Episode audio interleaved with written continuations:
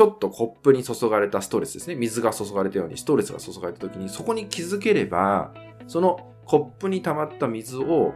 捨てることができます。おはようございます。TK です。今日はね、また体について話していこうかなって思います。今日は体とストレスの関係ですね。これをお伝えしようかなって思います。まあ、ストレスっていうのは体がね、えー、教えてくれるんだよってこと。まあいろいろね、この話を聞く方も多いと思うんだけど、本当にそうなんですよね。やっぱりストレスの反応って結構体に起きます。えー、で、それを体がね、サインとして、えー、あなたにね、訴えている。気づいてねっていうのを訴えてたりとかするっていうね、結構そういう反応って起きてるんですよ。そう。で、なんか最近ね、あの、僕自身もこう、インスタグラムでですね、夜23時からですね、体と心のつなぎ合わせみたいなテーマで、毎日、えー、ライブ配信をね、まあ30分くらいかな、してるんですけど、でその中でやっぱりこう、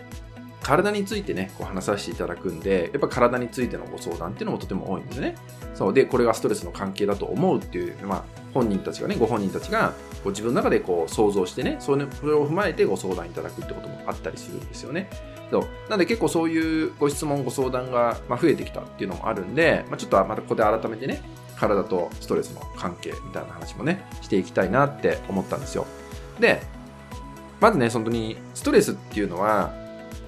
早い段階で気づくってことが本当は大事なんですよね。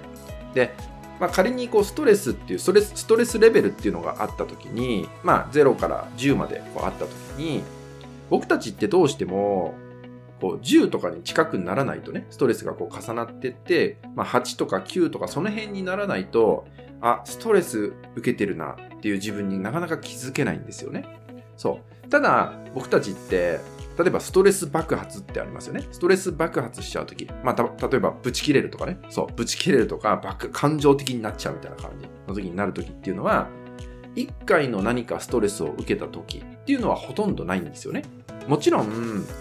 よっぽどの刺激を受けてしまったときは別ですよ。例えば大事な人が目の前でビンタされちゃったとか、なんかそういうことがあったら別だけど、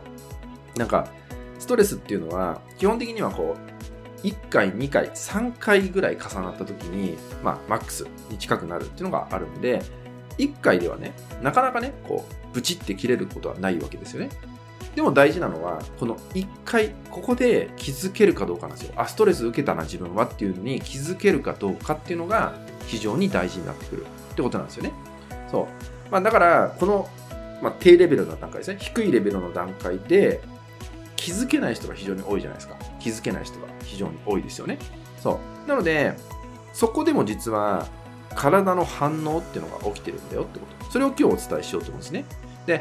例えばその10とかに近くなった状態の時に体にはどんな、まあ、サインが出てくるかっていうとそれこそ胃がおかしくなっちゃうとか内臓がおかしくなっちゃうとか急に太り出すとかねあとは、まあ、体が本当に痛みが出てくるとかねそうあの筋緊張が起きて痛みが出てくるっていったような症状がえー、起きてくる。いわゆる痛みとかって症状ってやつですね。そう、そういうのが出てくるんだけど、もっともっとレベルが低い時に、どんな体がね、反応を起こしてくれるかっていうと、まあ、これもね、体感したことがある方がほとんどだと思うんだけど、ざわつきってやつです。ざわつき。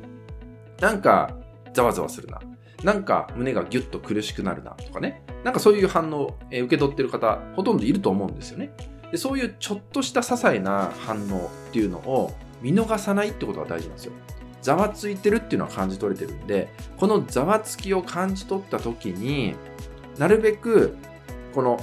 ちょっとコップに注がれたストレスですね。水が注がれたようにストレスが注がれた時に、そこに気づければ、そのコップに溜まった水を捨てることができます。でも気づけなければ、なみなみになってやっと気づくってなっちゃうと、それが爆発。まあ、こぼれちゃってる状態なんで爆発ってなっちゃうんだけど、最初にちょっと注がれた時に、要はざわつきですね。そういうのを受け取れたら、その自分に対して、例えばケアをしてあげることが大事とかね。例えば、楽しいことをするっていうのも一つだし、自分の好きな時間を過ごすとか、リラックスさせる時間なんかを作っていくことによって、まあ、水を捨てるってことができるようになってくるってことですね。そうでそういうことをちゃんと自分に意識を向けてね、自分のそういう内側に感じている些細な反応をキャッチすることができてくると、水が捨てられるようになるんで、もちろん、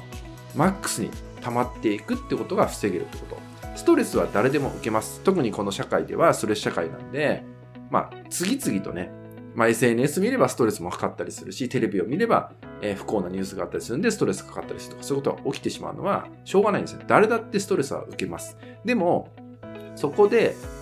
最初のストレスとかね、まだ低い時に気づけるかどうかってこと。これに気づければ、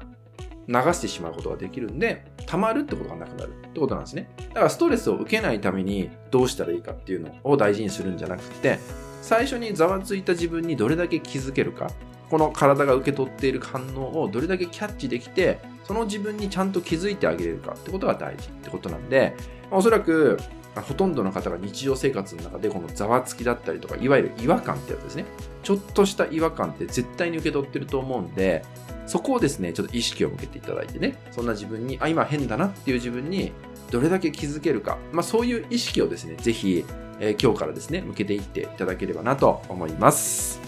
はい、今回はですね、まあ、体についてね、こうストレスとの関係っていうね、そういう相談が多かったんで、改めてね、体とストレスの関係ですね。まあ、えー、サインですね、ストレスのサインっていうのが体に出るんだよって話で、それがかなり些細なレベルでサインとしても、えー、送ってくれている、自分に教えようとしてくれているっていうのがあるんだよってことをね、お伝えしていきましたんで、まずはね、えー、ちょっとした自分に、ちょっとした自分の反応に気づくっていうことをね、ぜひ大切にしていただけたらなと思います。はい、引き続きですね、LINE 登録、メルマガ登録で特典をプレゼントしております。そちらもご登録いただけると嬉しいです。それではまた次回の動画でお会いしましょう。